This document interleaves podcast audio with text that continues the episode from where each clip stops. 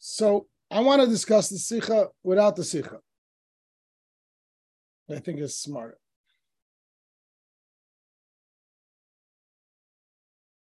L'chaim. Everybody have a good scotch. Okay. So the Sikha discusses some essays, two particular essays that the Alter Rebbe, the first Chabad Rebbe, Rebbe Shneur Zalman, wrote right before his passing. His passing is next week, which is why we're studying it now, 24th of Teves. He passed away on a Shabbos night. And uh, one of these essays, which is in Tanya, in the letters section, Epistle 20, which is very famous, very mystical, he wrote on Friday, I believe, right before Shabbos. And the other one, he wrote literally after Shabbos. We know the time of his death. I think it was 1026 or something. So he wrote it right there. And he talk about a very righteous person. You know, the Alter Rebbe uh, was the Alter Rebbe. The Baal Shem Tov said about him that he's a new soul, which means he's not reincarnated. He's from a new level. He's he's going to introduce a new concept to the world of Hasidism on a level of Chabad, etc.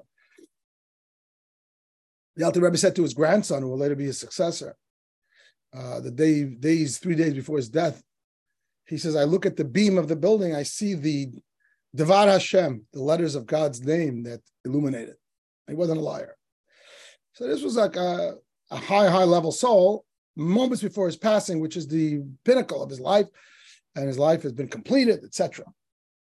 So what did he write? He Write these two epistles, and the Rebbe says, but it's interesting that they both seem to turn their head, turn his entire teaching on its head, in a sense in Tanya and in much of Jewish philosophy and much of Jewish mysticism, the emphasis is salvation lies in spirituality.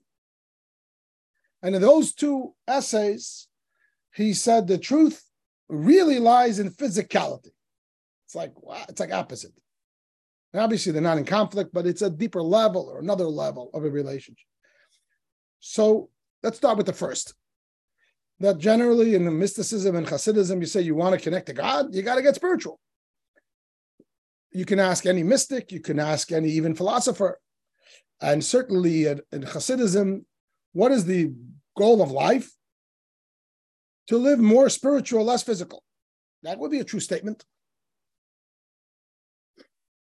Um, and uh, even in Judaism itself, the mitzvahs that have physical acts, which is most of them. But if you read Tanya in numerous places, chapter four he quotes, and chapter uh, another chapter thirty-five. Those are the two chapters where he talks about it.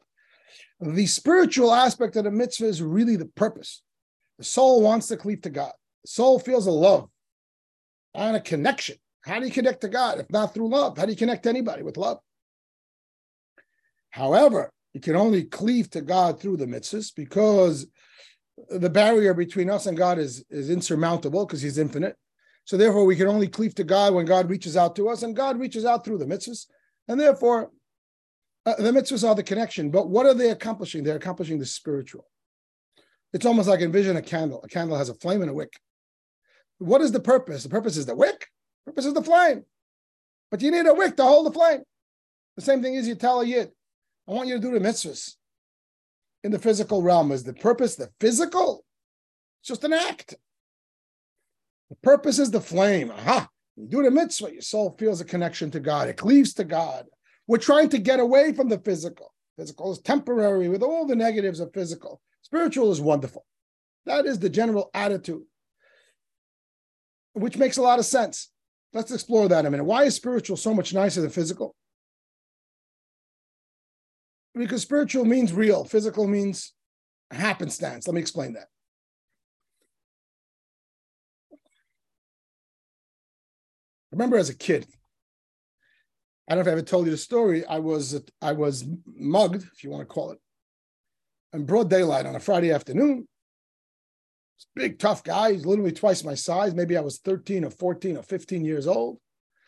And he took a knife to my neck. Ever tell you the story? tiny little blade, tiny.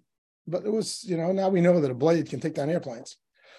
And I'm walking the street on Friday afternoon, I'm holding my tefillin, and and this fellow comes up to me, big guy, puts it right to my neck, says, "Give me the sack." I gave him the sack. The story had a happy ending because some policeman who had been walking the beat for a very long time saw somebody running with something under his bag and uh, stopped him. And about two minutes later, they came around the block with the sack. I was just bar mitzvah then, maybe I was 15, 14, and the sack is kind of expensive. And I was very upset. I mean, uh, you know, my parents got me the best tefillin, and here they're like gone. Actually, it wasn't even my tefillin, it was my father's tefillin. Because on Friday afternoons, we would close the books at the yeshiva, we would go to the city and go to the stores. We all had mitzvah routes to put tefillin with people. And since I'm left handed, I didn't take my tefillin because most people are not left handed. So I took my father's tefillin. And um, my father's tefillin have a lot of meaning to him. He's wearing it for many years. Uh, Baruch Hashem. And here they were gone. And we got it back. But I remember, why am I telling you this story? I remember the thought that went through my mind. You know, I was a pretty good student, or at least I thought I was. I only found out later how much I don't know. But when I was in yeshiva, I was into it. I was into it. And a Friday afternoon for a yeshiva boy is like after the whole week, and the custom is many yeshivas that you spend Thursday night studying. Um, I was in the world of ideas. I don't want to make myself better than I was. Well, at least I thought I was. But that's the world that I lived in. The Talmud, the Hasidic philosophy, and, and we did we did our best for our level. We would sit for hours, and I'm in the world of ideas. And I and I remember walking down the street, and I was thinking about whatever it was that we studied the night before, um, philosophy, Hasidism, legalities, ideas. That's the world of a yeshiva boy. It's really supposed to be the world of every Jew to some degree, which is why we study Torah. It's not unhealthy if you're uh, if you're by the dentist chair and in between patients, you have time and you think about what we learned on Sunday. That's that's the Jewish way. That's why you study Torah. The mind, whenever it's available, we move it to Torah. So it's and and suddenly this guy comes, and and you know I'm thinking to myself. I remember thinking to myself, I want to say to this guy, why are you taking my bag just because you're bigger than me? Let's discuss it. The world that I lived in, who wins? The one who, who, who makes sense. Let's have a conversation. Thankfully, I didn't go there. But in concept, I couldn't understand. It didn't make sense to me. Like at that moment, it's it, it, this may sound a little strange, but to me, this is like a memory. You're big, and that's why you get it. Let's discuss. If you win, you get it. That's the difference between spirituality and physicality. Spirituality has to make sense. Spirituality means we call divine light, divine energy. What does it mean in plain language? Something that expresses a truth, expresses a message. Love is spiritual. Ideas are spiritual. Two plus two equals four is spiritual. You know, go through all the levels of of, of um, uh, ideas that you learned in school. It's all it's spiritual. And then, of course, uh, beyond that, the heavenly spheres, whatever it is, they have a message. Spirituality means it is a light that is reflecting an idea precedes it. It says something. And therefore, it says a certain degree of truth. Physical doesn't have to say anything. I get the sack just because I want it. I don't have to have any reason. I don't have to discuss it with you. I want it. I get it. If you think about it, that's disgusting. That's what physical is. I'm here because I'm here. And that's why in, in Judaism and in Tanya and etc., in most areas of Jewish uh, thinking, including not only Hasidism, but in Musar, certainly, what is the goal? Refine the body. Don't let the body be so important. The body is a good, important vehicle. You can't have a candle without a wick. But if you focus on the wick, you're an idiot. It's about the flame. Another very good illustration of how spiritual is so much more meaningful, so much more valuable it's explained that we talk about the world of angels. We don't know what angels are, we don't see them, but apparently they're spiritual beings. Think of them as spiritual people. They have bodies, but not physical bodies. They have shape and form in the spiritual sense, and they have a message, they have a mission. There's a principle, and this is rooted in a biblical verse. There are no two angels that are on the same level. The biblical verse that says, Gavoa me al Gavoa. One is above the other. You talk about the vision of Ezekiel, the vision of Isaiah, whatever. When they saw angels, one is higher than the other. And there's no two angels on the same rung. And why not? If you have a wide enough ladder, you can have five people on the ladder in the same rung. And the answer is because if two angels are on the same plane, what does an angel mean? A spiritual being that comprehends God to a certain degree, that comprehends truth or light or whatever it is over there that goes on to a certain degree. If the two of them are on the same level, they're the same thing. Just like you can't have two ideas that are the same. If you have two mathematical equations and they're exactly the same, so they actually are the same thing. You can write them down on two pieces of paper. Right? The idea two plus two is four. I use that idea because I can understand it. You can write it on one paper and another paper, but they're really the same idea. You can have two apples and two apples, and you can have two pears and two pears. But really, in terms of the idea of it, they're exactly the same. So spirituality, you can't duplicate the same thing. It's got to be higher or lower, different. And the reason for that is because it, in Yiddish, is a good word. Learn this word. Ezoktepis. He's saying something. We were in yeshiva, the professor would give a Torah class. And then some of the kids who were smart or wanted to be smart, they would try to argue back, and he would say, shh. And once in a while, he would say, Ezaktepis. He's saying something.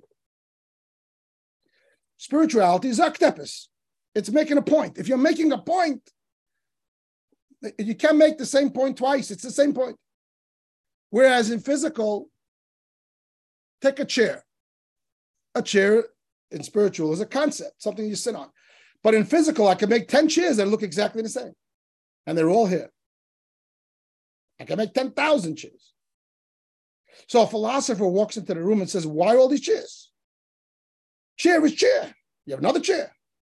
And the answer is, You're stupid. In the world of physical, you're not here be, because du Zock steppers, because you have a message. You're here because you're here. In the physical realm, if you take up space, just like the guy who took away my sack, my tefillin. If I'm in your face, I'm here. This chair has a message of sitting and whatever chair means. This chair has the duplicate exact message. And then you did it, you multiplied a thousand chairs. No, in the physical realm, it doesn't have to say anything, it just has to be. And to the spiritualist, and to a person in the realm of ideas, it's irrelevant. That's that's that's just a duplication. It's a lie. It's a world that just argues, I'm here. Do me something. Deal with me. I'm here. I'm in your face. Whereas anything beyond the physical realm, and Hasidus and Kabbalah tells us the physical realm is very small plane. Spiritual worlds and many spiritual realms, anything in the world of the spiritual, it has a message. And therefore, it's just an introduction to understand why Hasidism and Torah is very much into it, looks at us, and what are we? We're a mixed bag. We have a soul that's completely spiritual, even divine. We have a body that's physical. And we have a choice to live our lives by the former or the latter as the primary. We have to live both as a partnership. Body and soul are Siamese twins, and both have to be happy to a degree. However, what is the main raison d'etre? So, if my life is going to be just about taking care of this, what's this? It's here because it's here. I have a soul. Sizoktepis. It has a message. It talks about ideas. It talks about purpose. It talks about eternity. It talks about God. Try to live the level of the soul. And this becomes, and this is in many Torah works and in Hasidic works, it's asked, what is the purpose of man? And and uh, and many statements are said, including the overpowering of form over matter within ourselves. Because we have both. Let the soul outshine the body. The truth is that a person, uh, if you uh, uh, not only a person but anything, is considered beautiful when we see more form than matter. Someone makes a piece of furniture. Forget about a person for a second. Someone makes a piece of furniture. When do you say that it's beautiful? When you don't see the wood so much, you see the the, the craftsmanship. Of course, you're seeing the wood, but when you see, you say it's beautiful because you're seeing the soul of it. You're seeing the craftsmanship. When you look at a piece of wood, you see wood. The guy didn't do a good job. Arguably, today they have all kind of opposite thinking. Give me something raw and rustic. But I'm just making the point. The same a person. To Hasidic eyes, what's a beautiful person? You know, the world is looking just beautiful features. To the eyes of Torah, what's a beautiful person? A person, you look at the body, you see soul.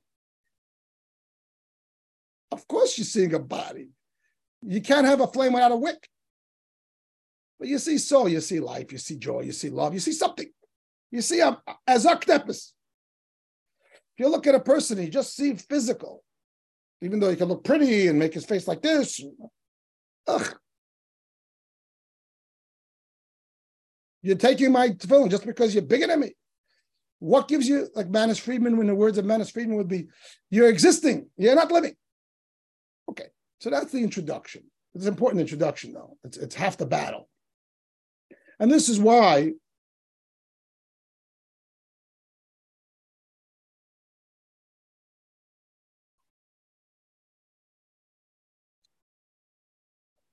Judaism is described in Tanya and elsewhere as spiritual, let's call it spiritually focused, uh, spiritual centric, even though a lot of Judaism is physical, including all the mitzvahs, and including us, the body that does it. But what's it all about? To feel love to God, to truly love God, to connect to God, to cleave to God, to have this spiritual connection that says something. But you can't do that without mitzvahs, either mitzvahs.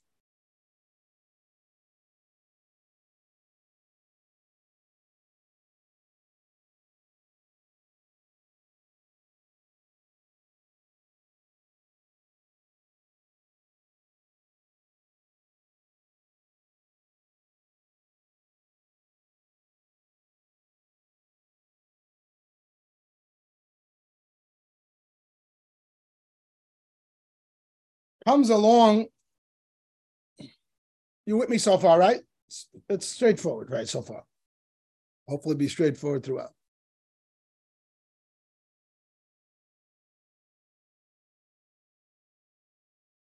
You might be thinking, if spiritual is so much nicer than physical, and it is. I want to give you an example. I had a teacher, Rabbi Yoel Kahn. I talked to you about him once in a while, the Rebbe scribe. He's a brilliant man. When he was young, he was very handsome. When he got old, he wasn't so handsome. He lived a long life up till 90 years old. I loved looking at him. Just from the physical presence. To me, it was beautiful. To you, it would also be beautiful. Because you know, a person who's who's just saturated with ideas, with goodness. This was a man who was probably a genius if they'd study his brain. You know what I mean? They would put him in the books and he would walk around the shul in 770 or near the Ohel, and he would say hello to every shmendrik. Remember when I was in yeshiva? I'm 22 years old. Hello, what's machst Like this is a guy who's off the charts. He was so refined in every way. He was just a real what a human being should be. He wasn't a wick. He was a flame.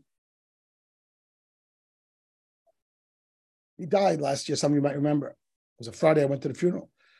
There was so much sadness I'm putting aside the Rebbe's funeral. I've never been to a funeral where, and he had no relatives, he had no children of his own, not by his choice, obviously. There was so much sadness. The guy lived till 90. We have 10,000 videos and tapes and books of his. We'll never finish reading what he wrote. So, so why are we sad? He was so good, so beautiful in the language of the mystics, in the language of the chaykim, the philosophers, hitkabrut hatsura ala. The form has overtaken matter. It's a beautiful thing. Like I'm telling you, example, even with a table.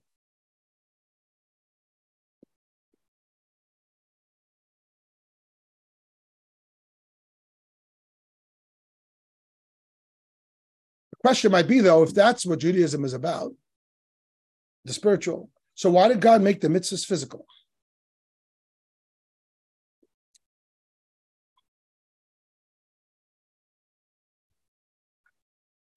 Use an example that applies to all of us. You have a mezuzah on your door, connecting to God. Why do you have a mezuzah that's physical? You should have a mezuzah that's spiritual. Spiritual is so much better. There are mitzvahs that are spiritual, but very few. Right? What's an example of mitzvahs that are spiritual? Torah study, Even though there too we're supposed to speak it. But nevertheless, much of it is here. Prayer is mostly spiritual, even though you're supposed to speak it. So you see, they still want it to be touching down in the physical. Even those mitzvahs that are spiritual, Torah study, prayer, loving God, being in awe of God, loving your fellow. Still, they have many, many physical applications. And the vast majority of mitzvahs are physical. The mezuzah is a good example. Like, why? Physical is, is, is ugly. It doesn't say anything. So I want to give you an explanation that's given in Chassidus, and it's explained. We talked about this in the past, in other words. If the purpose of the creation, God wants to share his infinite light, there are many discussions in classics why God made this whole world to begin with. But ultimately, the various answers boil down to the same thing. Some of you are familiar with the term Dira. He wants a home in the lowest world. In plain English, a God wants to share himself with us. He loves us. He's a loving guy. He can't help himself. He wants kids. What do you need kids for? They're expensive. The only reason you want kids because you want to share. And you want to share with something that's an extension of yourself, and you want to give your whole self. And all of that is only possible with your own kids. And that's what creation is, and that's what the human race is, and that's what the Jewish people are. He wants to share. And what does he want to share? He wants to share his full infinity. So the way to share his full infinity is to create something that is so distant from truth, which is physical, and spirituality will permeate even there. A small candle will, will illuminate a small room. A flame will illuminate a bigger room. A giant flame will go very far. The ray of the sun can go millions of miles. Hashem's light, where do you see the infinity of Hashem's light? In the place of distance or darkness. And therefore, God made physicality, including us and the physical things that we use for mitzvahs. Physicality is very distant.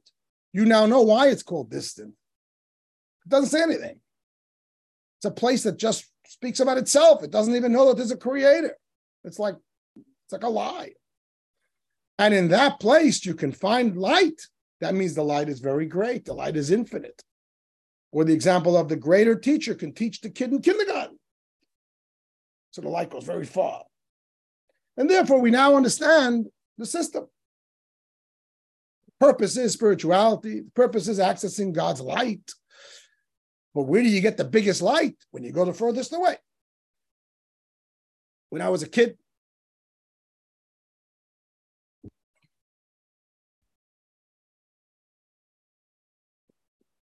apologize. This is developing as I'm going in my own head.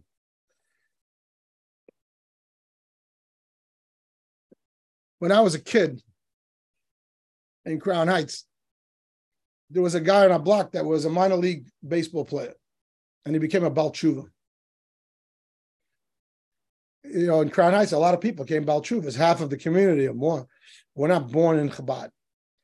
And this guy was a really cool guy. I still see him once in a while. I love him. Michael Brummel, his name is. And he was, uh, you know, like a triple A team. Like he, he was this close to the major leagues. Then he drank the Kool Aid. I, don't know if that's why he left. I don't know if that's. I don't know the story. Um, so we were baseball kids. So we would love to go out with him to play. You know, not that he played with us. The guy was married with kids. We were 10. But when he would come out, we were in the street, stickball. And he would take a baseball and throw it up, you know, and you couldn't see it. And then it came down. If we want to, if we want him to throw far, he was afraid to throw far because if he wouldn't catch it, it would be dangerous for the cars. But the occasions that we took him to the park, we would we, we, he would by home plate, and we were like by the fence. Why'd we go so far away? You want to connect with a guy who's a pro? Stay close. Uh-uh. You're not going to get anything by staying close. You're not trying to get Michael Brummel. You're trying to get his prowess, his light. If you want to get light, you want to see more light, go further away. Just like the example of the teacher. You want to see a good teacher, bring him a kindergarten kid, see if he can explain it. Then you know he really knows his stuff. And he would throw it. So Hashem, so to speak, did the same thing. This is one of the explanations why Hashem's wish is a home in this world and all the mitzvahs are physical. They're not make believe. They're not symbols. They're really Hashem's will. He wants the physical mezuzah. He wants you to eat the matzah, even though it has But the purpose of the matzah is really the spiritual, the faith that it gives you and the health that it gives you and all the good stuff, the connection to the divine. But the greatest connection is when it's furthest away. I love my example. It's such a mundane example. That's a good example. He would throw the ball really far. We saw how great a pitcher he is. So that is the model of the way we normally look at the uh, the plan of Torah and mitzvahs and God. If it's a candle, it's all about the flame. The wick is important just to serve the flame. All the physicality of our bodies and the world and the mitzvahs in the physical, they're only there to serve the spiritual, but the spiritual reigns supreme. Um, and he even quotes in the Sikha, what is the life of a tzaddik? Faith and love and awe and everything else is just means to achieve it. Why does the tzaddik have physical life and do physical things? Because that's how you can uh, access the, the, the highest light. Okay. Comes along the Alter Rebbe. Comes along the Alter Rebbe. He's just passing away. He's about to go to the realm of the spiritual.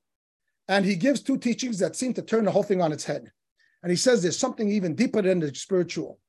And that is you can find God in the physical itself. And he says it, in both teachings. I'm not going to get into the details unless we have time. I don't think we will. But I don't think it's that important. You could read it yourself. The point is the message. And he turns around and he says, I want you to know the value of doing a physical mitzvah, of doing a favor to somebody. You don't feel love of Hashem. You don't understand the meaning. You don't have any spirituality. We often think that our mitzvahs are, are, are really secondhand, secondary. We're secondhand goods because we don't really feel it, you know, as maybe the sages or the higher level Jews or prior generations, because we're busy with physicality. We just do most of the time, we do the mitzvah just because we do it. Says the Alter Rebbe right before his passing.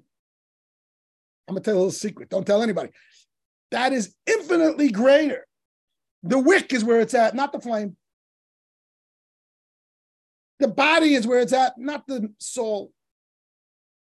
That's why Judaism says the ultimate is the ultimate final era is resurrection of the dead in the physical, not in heaven.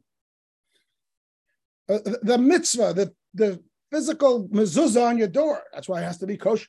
That's where it's at, not because that will bring down divine light and it will say something. It doesn't say anything. It's just the mezuzah. That's even greater. How does that make any sense? So it's explained.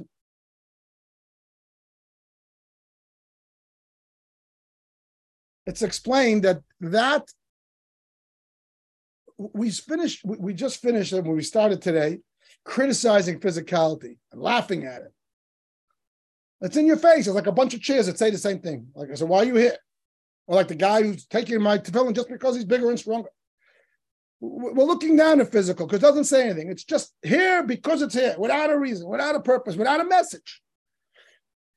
The only thing that's like that is the physical world. And that's why we call it the lowest world. Because it's like, doesn't say anything. It's stupid. It's just in your face. But you know what else is like that? There's one other thing, one other being, if you will, that's like that, and that's God. not godly light. The mystics make a big distinction between God and godly light. The terms is Elokah and Elokut. Elokah is God, Elokut is godliness. Everything we talked about now is godliness, is godly light and souls and feelings and connections and angels and, and all the sephirot that we talk about on high is godly light, this tremendous light. But what about God? God's essence. We don't talk about it a lot because it's undefined. But one thing we know about it that we know nothing. Or in other words, God's God's essence, he doesn't say anything. He's like a chair. He's here because he's here. And it needs to be that way because if God is here for a reason, that means God's not the truth.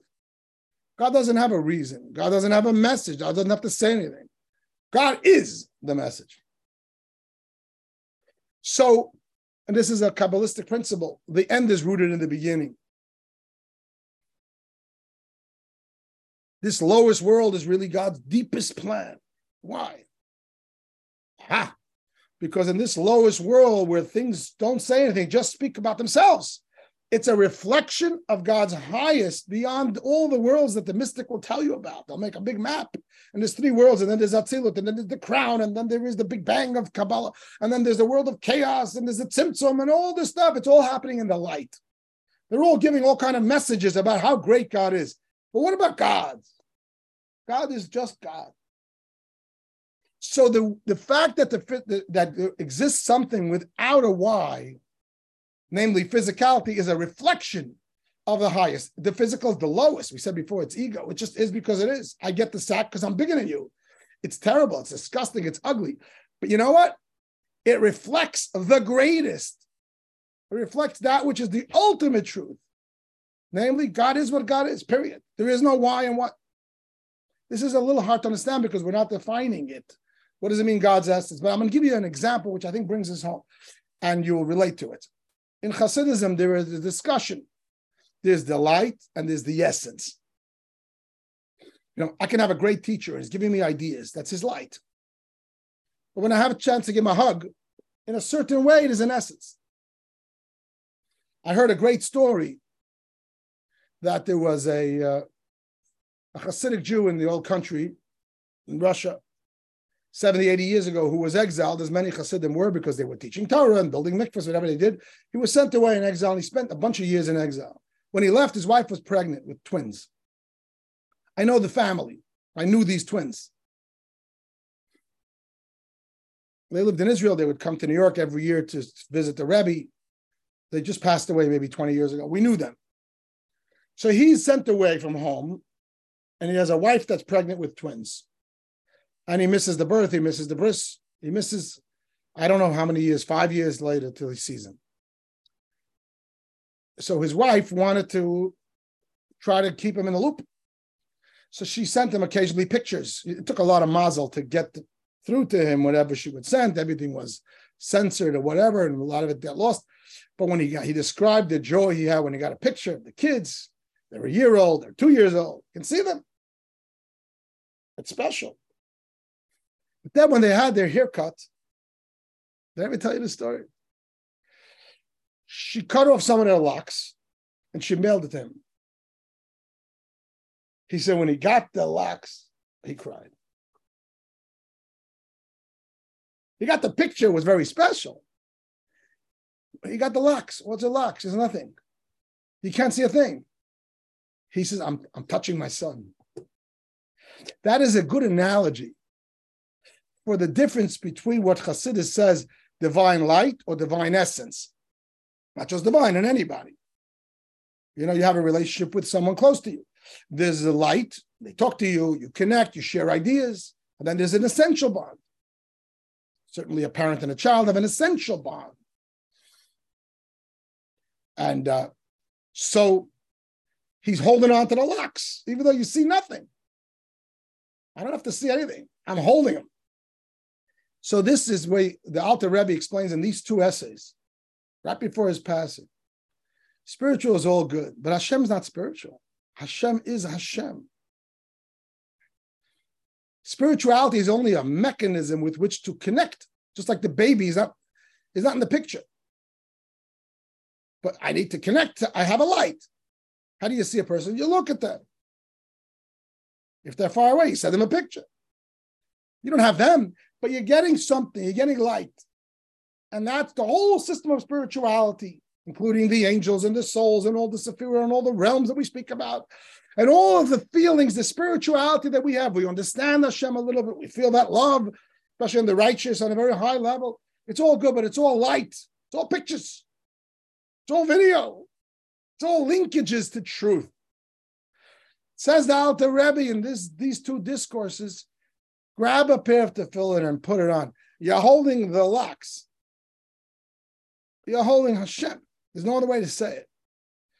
And therefore, it feels very mundane. And often you do the mitzvah, you don't feel anything, you're not inspired. Even better sometimes. The Alter Rebbe is indicating here almost that sometimes you do the mitzvah without feeling, in a sense, it's even greater because the feeling is a distraction. When he got the locks, he didn't want to see the picture. He just closed his eyes. There's nothing to see. It's beyond seeing. It is. And that is what he explains in these two essays. And the Rebbe explains here that this is. Are we following? You hearing me? You hearing the two sides? This is revolutionary, so to speak, of the Alter Rebbe, but the Rebbe really explains it. If one reads these two essays, eh, they don't know exactly. The Rebbe really puts it down, and this is the Rebbe's approach. I don't think that we're less than because we don't have such spiritual levels and we don't always feel Hashem. So what? We do the mitzvah just because in a way it's greater. All right, so that becomes the two sides of the discussion. Is the candle here for the wick, for the flame, or the flame is here for the wick? What is the primary thing? Again, both are true. We shouldn't be foolish to throw out the baby with the bathwater. We're supposed to make a home for God in this world. And a home has to be illuminated. So that's the two sides. Do the mitzvah, but do it with feeling. We shouldn't throw out the baby with the bathwater. We should have both. But there's but the Alter Rebbe on his deathbed, so to speak, before he's going to ascend to heaven, which explained in Tanya itself that when a person's ready to pass away, especially a righteous person, that's the culmination of his whole mission. The last night of his life, he turns around and says, You know what the mission is really about? This is the Alter Rebbe, this great Torah giant, this great Hasidic mystic who introduced a whole new system. And it's all about spirituality, it's all about ideas, it's all about allowing a Jew to feel Hashem and to love Hashem. It seems to be all about the light. Let me tell you something. That's all an introduction for you to understand that it's really beyond the light. It's really about touching Hashem. And when you do a physical mitzvah, when someone's hungry and you feed him, you don't feel anything. You just do it. You have a doorpost, you put them as it's Pesach. You eat the matzah. You make the kiddush. You feel, you don't feel. You are touching the essence. There's nothing lacking. And therefore, that becomes his last will and testament, if you will. And that becomes taking it all to a, you might say, to a deeper level. we once discussed this. Michael may remember when we used to do Tanya Shabbos mornings, that there was uh we discussed this story that the fifth Rebbe of Chabad, the Rebbe's the, the Rebbe's grandfather, as it were, Rebbitz's grandfather, Rebbe Shalom Ber was his name. So one of his students was a very lofty student, and he was uh, very high level. He would pray for many hours and he also would fast. And um, he it's not uh, something that the Rebbe encouraged by us at all, but there was such a thing. People would fast again to remove themselves from the physical. This person fasted 40 years. Obviously, he didn't fast 40 years straight, but he fasted 40 years. That's the language. I don't know if that means that he only ate at night. We basically fasted 40 years. Because of the fasting 40 years, he died prematurely. What do you know? surprise, surprise. He obviously was not in the greatest health. And when he passed, the Rebbe, the Rebbe Rashab said, it's a pity. Because as great as it is to fast 40 years, it's not equal to missing one day of tefillin. Fasting 40 years, obviously the man was on a level. He was connected, he was inspired. It's not equal to, to, to one day of tefillin. You're touching the divine. But then the second half of the statement was, but to appreciate the value of one day of tefillin, you have to fast 40 years. The reason why I like that statement is because it understands both sides. You open up Tanya, you open up Torah. There is a lot of Judaism that's about the spiritual. And that was the teaching of the Alter Rebbe his whole life until that last moment. You have to proverbially fast 40 years. You have to study Torah and understand that it's all about the love and the connection and the spirituality. Otherwise, you're here and Hashem is there. You got to connect. You can't live a life just about the materialism. That's disgusting. But ultimately, when a person becomes a little more refined, the Alter Rebbe says to them, You're very into the spiritual. You fasted 40 years. Now I want you to know what it's all about. One time tefillin surpasses the whole fasting. You're touching the essence of Hashem. And that's how I understand this sikha to be saying. The Rebbe brought the message through his whole life in one fashion, and he brought it home beautifully. And then he turned around and said that there's something even beyond. And both of this will become an era when Mashiach comes. Hashem is revealed in the physical. We will see it. There will be a light, but it will be in the physical realm where Hashem's essence is felt. And um, ultimately, it comes down to, to the essence. Um, and the Rebbe finishes the Sikha by saying that the Alter Rebbe is the one who brought this home because he focused on the Baal Teshuva. The Alter Rebbe even said that uh, he was continuing the teachings of the Maggid of Mezrich, his teacher, Baal but he specialized in the area of not just training people to be tzaddikim, righteous people, but Baal Teshuva, people who tasted sin. And that was his specialty to embrace and bring in and elevate the sinners, so to speak. So the Rebbe says that it fits right in. What is the value of a sinner that he has a Baal Teshuva over someone who didn't sin? That he's able to elevate even that which is a sin. A righteous person who doesn't really sin, they never get to elevate the lowest thing. Maybe they elevate physical because they do tefillin with the physical tefillin. They make kiddush on physical wine, but unkosher wine they can't elevate because they never had it. Whereas a person who sinned and he had the proverbial unkosher wine, and then he does tshuva, and a person does tshuva in a deep way, in a real way, the language is that if you do tshuva in, out of love on a higher level, you actually transform the sin to a mitzvah. Whatever the explanations are, it's not really the place here, but when a person is does sin, they feel distant. And the sin itself, the distance, makes them heart grow fonder and brings them to a greater, propels them to a greater closeness. The sin becomes a mitzvah. So in the end of the day, they end up elevating even the most distant thing. And that's so the Baal Teshuva has an edge. Baal Teshuva says there's nothing that's not part of Hashem. Even sin can be elevated. Because ultimately Hashem is everywhere. And that mirrors this conversation that mirrors this conversation. That uh, find Hashem not in the heavens and in the feelings and in the soulfulness of your mitzvahs, but in the physical. Don't find them in the videos and the pictures of him, but find them in the locks of his hair. Find them in that which is uh, seemingly just physical, because he's everywhere. Just to make it, I'm not going to run away, Alan. I'm going to I'm to stay a few minutes because I didn't let you ask anything, but I want to just complete the picture with one more thought, if I may. That based on this, so the Rebbe expresses this in both of the the teachings of the Alter Rebbe said at that last moment. So just briefly to go through them. That one of the first teaching, which is the Tanya Epistle 20, brings out the idea of doing the value of doing mitzvahs in the physical, as opposed and as as superior, if you will, to spirituality and even feelings. And he expresses the idea we said earlier that in the physical, it is what it is because it is. It doesn't have a why, and which is a reflection, really, even though nominally it's very lowly, but it's a reflection of the essence of Hashem, which is without a why. The second uh, thing that he discusses is a, a, a a short little note that he wrote apparently on Shabbos night, right before his death. And in that discussion, he discusses the idea of, uh, of living in the physical world, taking care of people, helping people, taking care of your family, the value of physical life in and of itself. And he brings down that the Medrash says when the world, when Hashem wanted to create the world, the attribute of truth said, don't create it because it's full of lies. Why is it full of lies? Do I have to explain? We just said, what's the physical world? It doesn't say anything. It says not garnished. It doesn't bespeak its creator.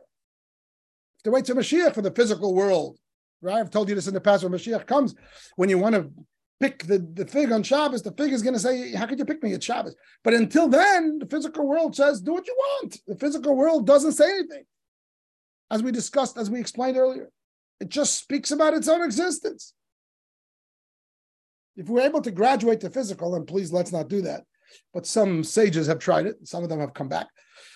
Anywhere above this physical realm, even in the spiritual aspect of Asiya, the lowest of the worlds, and certainly beyond that, even in the world of intellect, in the world of art and music, the minute you graduate to physical, everything has a message. It says something. It says love, it says joy, it says sadness, it says bitterness. It says something. The physical just says existence. And that's why the attribute of truth said, don't create. God has a system because of his humility. He consults his attributes, if you will, his angels, his ministers, whatever you want. And however, the attribute of kindness says, yeah, you should create. The world will be filled with kindness. This is a medrash. Is classic oral Torah. The attribute of truth said, don't create a world. It's full of lies. The attribute of kindness said, but it's full of kindness because there's so much need in this world. And we can help and we can create kindness. In the spiritual realms, there's not less, there's less need. I don't know if angels, you know, need a doctor to tell them what's happening in their tonsils or whatever else.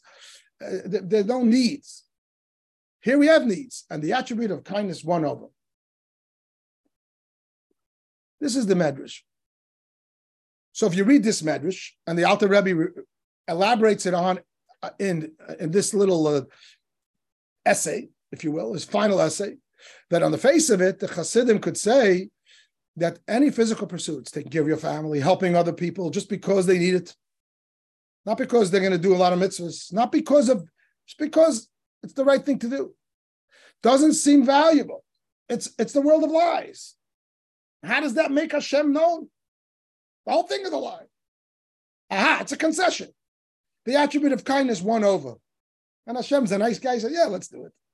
But the whole thing is a lie. And therefore, by virtue of that medrash, why would a person do good deeds in this world? Only because either because they I don't mind living a lie, or because they have discovered a spiritual aspect. I'm helping you with your needs because then you're going to do a mitzvah. You follow? I, am finding a spirituality within it. And here the Alter Rebbe says, no, no, no, just do the physical for its own sake. So the Rebbe illuminates it. And the Rebbe says, wait a minute, let's elaborate this medrash. Let's analyze it. The medrash says the attribute of truth said, don't create, the world's full of lies. Only because of kindness, which is not so true. You know, we've often talked about Moses and Aaron. Moses is truth, and Aaron is kindness. And Aaron would bend the truth in order to make peace, because kindness is more important than truth. At the end of the day, it's not true. Says the Rebbe, you're telling me the whole world is not true? Open up Maimonides, his magnum opus, Mishneh Torah, the first line of the first book, he says the world was created from the truth of God's essence. Maimonides doesn't lie. Maimonides is an authority, one of the authority. So here the Medrash says that what that the attribute of truth would not allow creation. It was only a concession to the attribute of kindness. And God said, Yeah, let's do it. And Maimonides, in his book of laws, chapter 1, verse 1, says that the whole thing came into being only from the truth of his being. Unquote. Truth doesn't say kindness. The Rebbe explains. I apologize that I'm going on, and Alan, I promise I'm not going to leave you hanging, but I feel like this is helpful. Uh, the Rebbe says that um, the Rebbe differentiates between the attribute of truth and truth in essence. Truth as an attribute says, the, what does an attribute mean? What is the message? You look at the world, you don't see truth. But Hashem's essence, as Maimonides calls it, the essence of Hashem's truth, that's the source of everything. You find something that looks untrue, how could it not be connected to Hashem? If Hashem is the truth, everything is part of Hashem. And here I have a good analogy for this as well, which the Rebbe explains elsewhere. Imagine I'm a great teacher and I have an important message to convey to the world. So there's two ways to do it. One way is I get up and I and I maybe I'm you know I have a lot of people there and I'm trying to give them the message and I tell them. And maybe I'm very convincing and I'm very strong. I'm very I have a good argument, and the people say, "Yeah, we concede." That's one way. It's a top-down way. The other way is, and this is the way of a greater teacher, that you're able to point out to the people that what you're saying they already know. And if it's if something is true, everybody knows it. If something is really true, everybody knows it because everybody's part of truth. The only thing is, it has to be pointed out to them that they know it. And that becomes the ultimate teacher. I mean, even a good teacher can sometimes do that. We talk about that's the difference between the revelation at Sinai and the revelation of Mashiach, which is why Sinai was temporary and Mashiach will be permanent. Revelation at Sinai Hashem came like the teacher and he shined his light and the whole world trembled. He's so smart, he's so amazing, he's so brilliant, he's so infinite. We we give up. He won. But it doesn't mean yet that we're convinced. It just means that we don't have an argument back. And therefore, when we were able, when the light disappeared, we went off and we sinned and we had the exile destruction. The time of Mashiach, the world will feel Hashem's presence from itself. The world will realize that truth is everywhere. So that second teacher is much greater. You follow? I'm not just convincing you, but I'm I'm showing that you know it all. What because if something is true, everyone reflects that truth. And says the Rebbe, that's the difference. The attribute of truth says, show me truth in the world. I don't see it. So the world was only created because of kindness as a concession. Says the Rebbe, the, the language of the Alter Rebbe is quoting the Medrash.